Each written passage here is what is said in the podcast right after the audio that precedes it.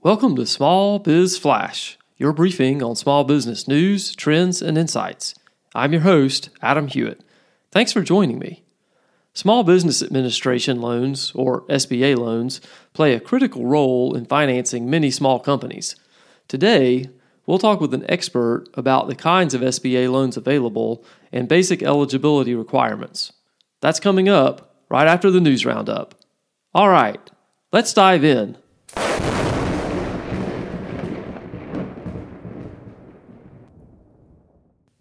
Despite numerous ongoing concerns, a majority of small business owners are reporting increased revenue in 2022 from 2021 and are generally bullish about their growth in the next year, according to the newly released Bank of America 2023 Small Business Owner Report. Inflation continues to cause angst, say 79% of owners polled.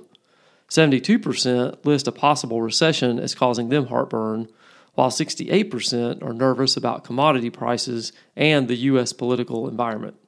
Nearly as many, 67%, cite rising interest rates as a concern. Still, 65% of business owners anticipate that revenue will grow in the next 12 months. There's a lot more data in the report, which we will break down in future episodes. Small business owners are stressed out about money according to new research released by Lincoln Financial Group. 62% of owners say that finances are a major factor or the biggest source of their stress, versus 47% of those who do not own their own business. Broken down into more granular concerns, 65% of owners worry about having enough stashed away to retire, versus only 48% of their non owner counterparts. The biggest difference between the two groups is over the impact taxes may have on their retirement savings and investments.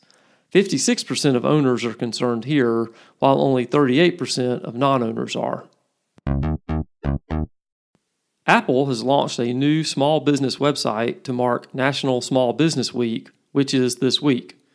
According to reporting from Computerworld, the site is part of Apple's ongoing effort to move into the small and medium sized business market. The site features case studies showing how Apple products such as the iPhone and iPad can help small businesses succeed. There's also a link there to list your business in the Apple Maps app. You can find more information on this and other stories in the news roundup by going to the links in the show notes.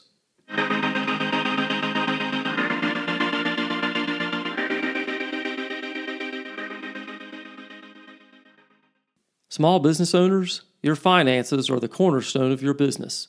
You need the bookkeeping pros at SBS Accounting and Advisors to keep your AP, AR, and financial statements on track. For 16 years, the good folks at SBS have been helping owners like you make better decisions and grow their profits. So go to sbsaccountants.com today to set up a free 30 minute consultation. Use the promo code FLASH to get 20% off your setup fee. Again, that's sbsaccountants.com.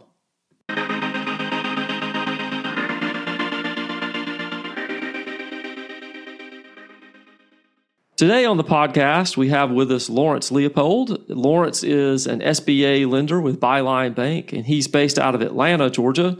Um, we're excited to have Laurence with us. He is a real expert in this topic. Um, Laurence has had over $50 million in approved SBA and USDA loans um, nationwide within the last two years. He has been in the banking industry for over 20 years, and he actually worked at the Small Business Administration as an attorney prior to entering the commercial uh, lending space. So he has got a wealth of knowledge, and we're super excited to have him as a guest. So, Laurence, thank you so much for being on the podcast. Adam, thanks for that uh, introduction. As you mentioned, yes, I've been doing SBA lending in some way, shape, or form for, gosh, the last 28 years since 1995. I, I joined the SBA in, in, Dallas, Texas, as an attorney, uh, actually in the disaster program. I was uh, in the disaster side for about five years. Everyone knows the disaster program through the uh, SBA EIDL loan for, for businesses during uh, COVID. Uh, then in 2000, I was transferred here to Atlanta to the Georgia District Office, uh, which uh, supports banks in their SBA lending uh, division. I was there for uh, two more years. In 2002, I, I gave up the practice of law, uh, left the SBA, and actually became a regional credit officer for BB&T, which is now known as Truist. Went through their SBA, excuse me, Small Business Underwriting Credit Training Program. I Was a credit officer for a couple of years, underwriting SBA loans, and then in about 2004, I decided to make the move to the production side. Became a business development officer, and uh, since then, I've been producing SBA loans um, including uh, during about a six year period where I actually ran and built SBA uh, lending departments for a couple different banks and built one of those to become a top 50 SBA lender in the country. And here I am today at uh, Byline Bank doing the same thing, uh, trying to help uh, small business owners get SBA loans. Well, again, Laurence, the, you know your wealth of knowledge is um, super important, especially right now in the environment that we're in, right, where there's all kinds of headlines about um, the credit crunch that small businesses, particularly, are under with the collapse of the banks in March, and um, another bank about to be um, taken over.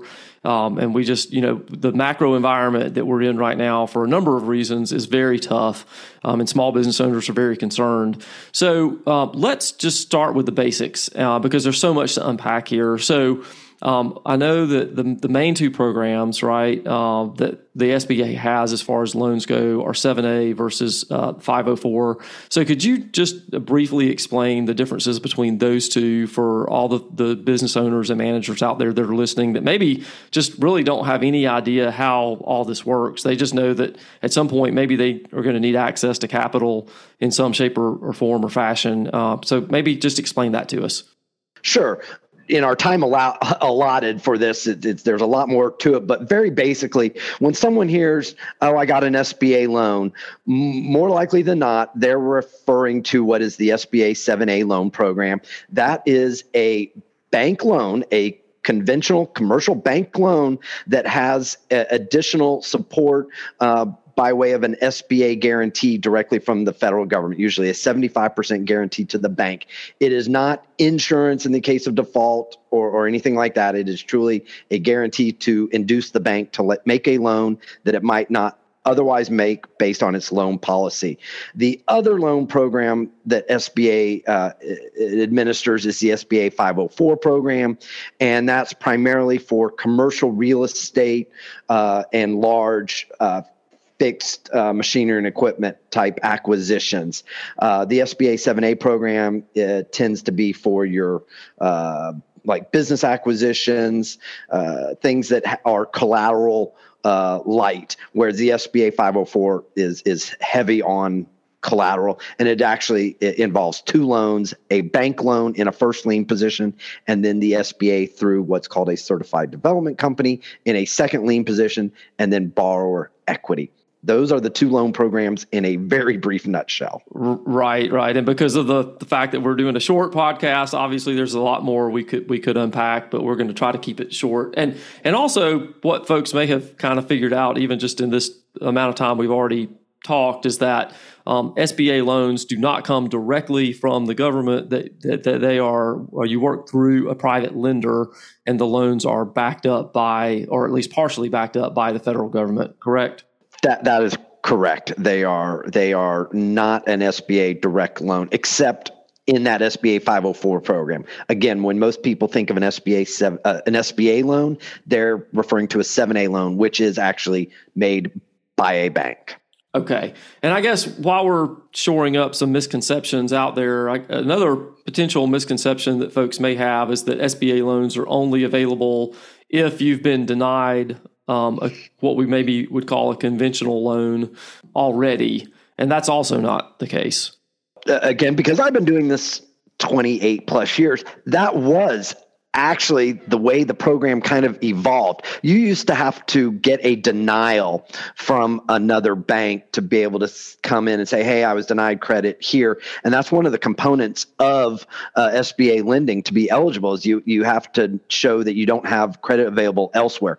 These days, basically, you go apply to a bank, you speak with a knowledgeable uh, SBA lender, uh, business development officer, and you're going to tell them what you're looking for. That that SBA lender should know, okay, this does not fit the bank's normal credit box, so to speak, but you should be eligible under uh, an SBA program, and that's the route we're going to go. And then the bank just documents in its credit memo, its underwriting that the customer would not have been eligible for a conventional loan under that particular bank's commercial lending policy. Therefore, the bank is taking it with an SBA guarantee.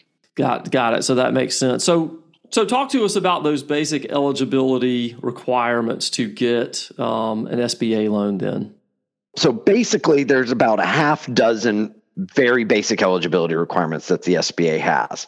Um, for the for the most part, number one, you have to be uh, for profit. Uh, nonprofits are are not eligible. Um, you also have to be um, uh, It, it, it, does have to be an owner occupied uh, type business. It, it's not to be used for uh, passive type investments uh, where you're just uh, obtaining rental income. Uh, the borrowers must either be U.S. citizens or lawful permanent residents. Finally, the, the, the borrower they have to be technically defined as small. Uh, SBA follows certain NAICS codes based on number of employees or annual revenue, and 95% of the businesses in the United States uh, are technically small businesses when you look at either number of employees or revenue size. All right, we're going to stop the interview right there for now for the sake of time. And next week, we'll pick back up and talk more about the ins and outs of SBA loans. Thanks for listening to Small Biz Flash. I'm your host, Adam Hewitt. If you enjoy the show, please tell someone about the podcast, and a comment on LinkedIn, Facebook, or YouTube would be great as well. I sure do appreciate it, and I'll see you next week.